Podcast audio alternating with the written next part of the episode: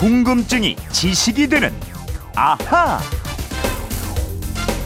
세상의 모든 궁금증이 사라지는 그날까지 궁금증 탐구는 계속됩니다. 휴대폰 뒷번호 9123 쓰시는 청취자가 이런 문자 보내주셨습니다. 미국 정부가 최근 우리나라 등에 강하게 통상 압박을 가하고 있습니다. 이것이 러스트벨트 주민들을 위한 조치라고 하는데요. 러스트벨트가 어떤 지역이길래 트럼프 대통령이 통상 압박을 계속하는지 궁금합니다. 궁금증 해결사 정다희 아나운서 나와 있습니다. 안녕하세요. 네, 안녕하세요.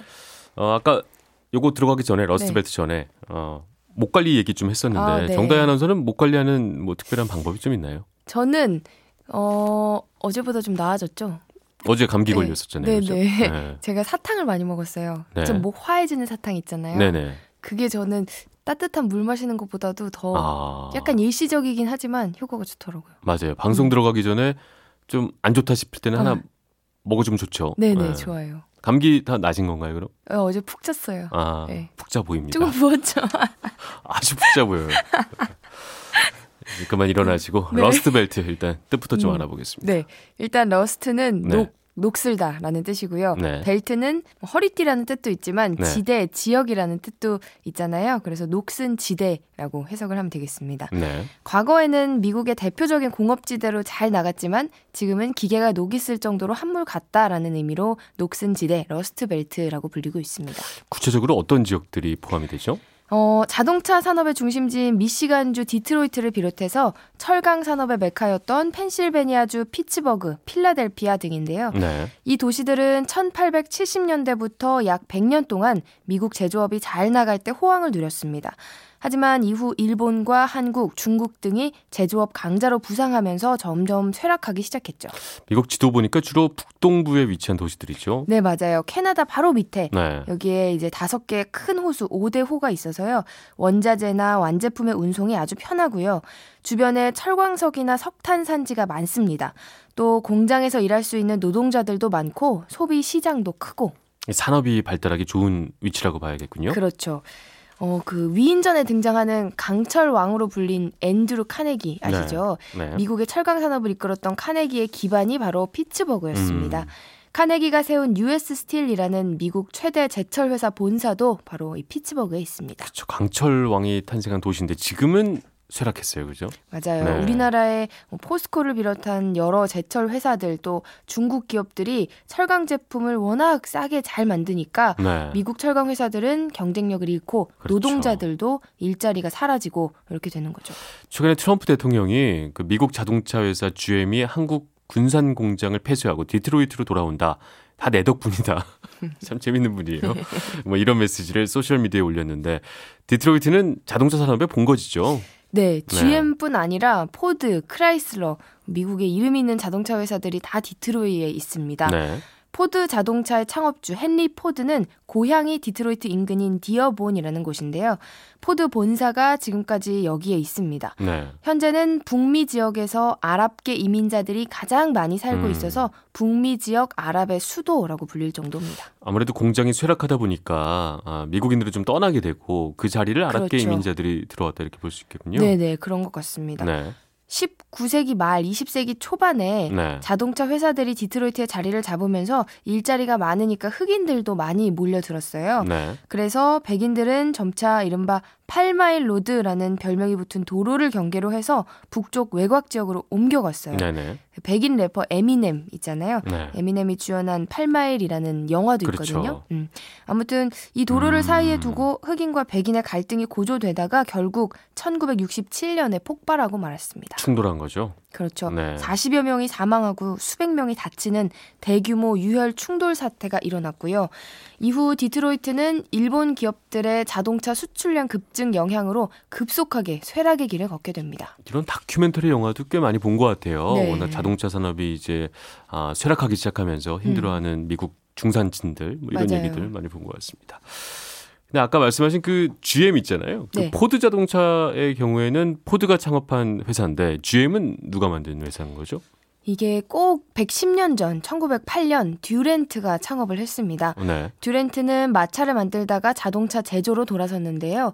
창업 후에 뷰익, 캐딜락, 올즈모빌 같은 다른 자동차 회사 브랜드를 인수하면서 네. 즉 이 Motors, 저 Motors를 이렇게 음, 음. 인수를 하면서 네. GM, 제너럴 모터스라는 이름을 갖게 됐고요. 네. 1928년 포드 자동차를 앞선 이래 계속 1위 자리를 지켰죠.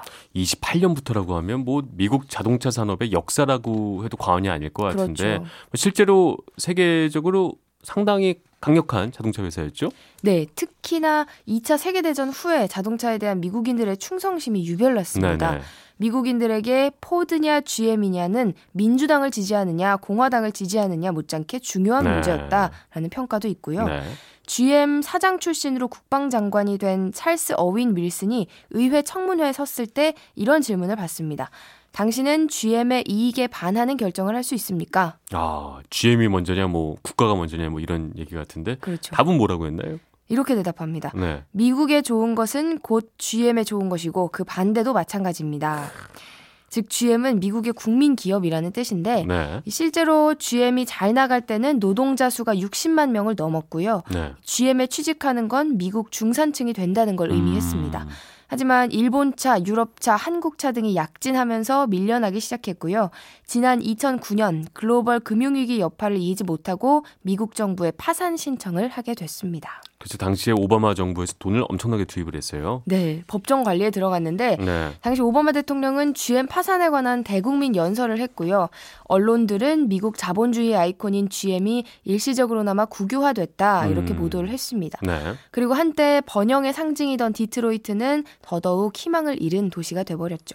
여기서 이제 지난 대선에서 트럼프 후보가 디트로이트를 비롯해서 이 Rust Belt의 부흥을 약속하면서 지지를 받았죠. 그랬었죠. 네. 그 전략이 아주 잘 먹혀들어서 Rust Belt 지역이 트럼프 당선의 그렇죠. 1등 공신이 됐는데 원래 미시간이나 위스콘신주 등은 노동자들이 많아서 전통적으로 민주당의 텃밭이었습니다. 네. 하지만 투표를 해보니까 트럼프 지지로 돌아서면서 판세가 뒤집혀버린 거죠. 네. 당시 그 세계화 때문에 소외된 이 지역 백인 노동자들의 분노가 아, Rust Belt가 트럼프를 선택하게 했다. 뭐 이런 분석도 나오고 그랬었어요. 네, 왜냐하면 네. 1990년대 후반부터 세계화의 물결이 거세지면서 이 지역의 공장들이 인건비를 낮추기 위해서 그렇죠. 해외로 빠져나갔어요. 네. 이러면서 중산층이 몰락을 했는데 트럼프는 이 틈새를 노려서 내가 당선되면 미국이 다른 나라들과 맺은 무역 협정을 그렇죠. 폐기하겠다. 외국으로 나간 미국 기업 공장을 국내로 귀환시키겠다. 네. 이렇게 강조한 게 특히나 저소득층 백인 유권자들의 마음을 움직인 거죠. 그렇게 당선이 되니까 이제 우리나라한테도 뭐 FTA 재협상이다. 뭐 세탁기나 철강 제품에 관세를 물리겠다. 이렇게 압박을 할 수밖에 없는 게 이미 다 공언을 했기 때문이군요. 네, 맞아요. 네. 트럼프 대통령 입장에서는 자기를 당선시켜준 유권자들 생각을 안 할 수가 없잖아요. 그렇죠. 네. 또 재선을 하려면 다시 이 지역 표를 얻어야 하기 때문에 뭐 우방이든 뭐든 가리지 않고 그동안 지켜왔던 세계 무역 질서 같은 것도 안중에 두지 않고 몰아붙이고 있는 겁니다. 그러니까 최근에 통상 압박이 매우 정치적인 결정이다. 뭐 이렇게 해석을 할 수 있을 텐데 아, 미국 중간 선거가 11월에 열리잖아요. 그때까지는 계속 압박을 해나갈 거다. 뭐 이런 전망이 많더군요. 네, 그 전망대로라면 시한이 있다는 게 다행인 것 같기도 한데요. 네. 한편으로는 또 11월까지는 아직 한참 남았는데 더 시달릴 생각을 하니 걱정이다. 뭐 이렇게 음. 생각하시는 분들도 많을 것 같습니다. 네. 자, 그리고 이쯤에서 아, 나올 때가 됐는데 하시는 분들 계실 거예요. 오늘의 앗 이런 것까지 자, 오늘 Rust Belt의 핵심 도시인 미시간주 디트로이트 말씀을 많이 드렸는데요. 네. 미국에서 고향을 물어보면 나는 어디 출신이야 이런 대답 대신에 네. 오른손을 펴서 들어 보이는 사람이 있습니다. 네. 이 사람들은요 모두 미시간주 사람들입니다. 왜 그런데요? 오른손은? 이 미시간주 생김새 지도 모양 보시면은 엄지만 나오고 네 손가락 부분은 딱 모아져 있는 손모아 장갑처럼 생겼거든요. 아, 그래서 미시간 사람들끼리는 오른손을 척 보여주면은 아 고향 사람이구나 알아볼 수 있다고 합니다. 아, 자부심이 있군요. 미시간 사람들이 우리는 봐요. 미시간 사람이다라는 네. 어떤 계급적 자부심도 있어 보이고요. 알겠습니다. 오늘 말씀 잘 들었고요. 네. 아, 9일 이사님도 좀 궁금증이 풀리셨죠? 저희가 선물 보내드리겠습니다.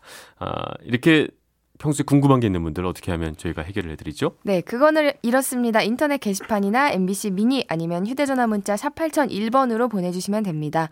문자 보내실 때 미니는 공짜지만 휴대전화 문자는 짧은 건 50원, 긴 건 100원의 이용료가 있습니다. 네, 지금까지 궁금증이 지식이 되는 아하 정다혜 아나운서였습니다. 말씀 감사합니다. 고맙습니다. 네.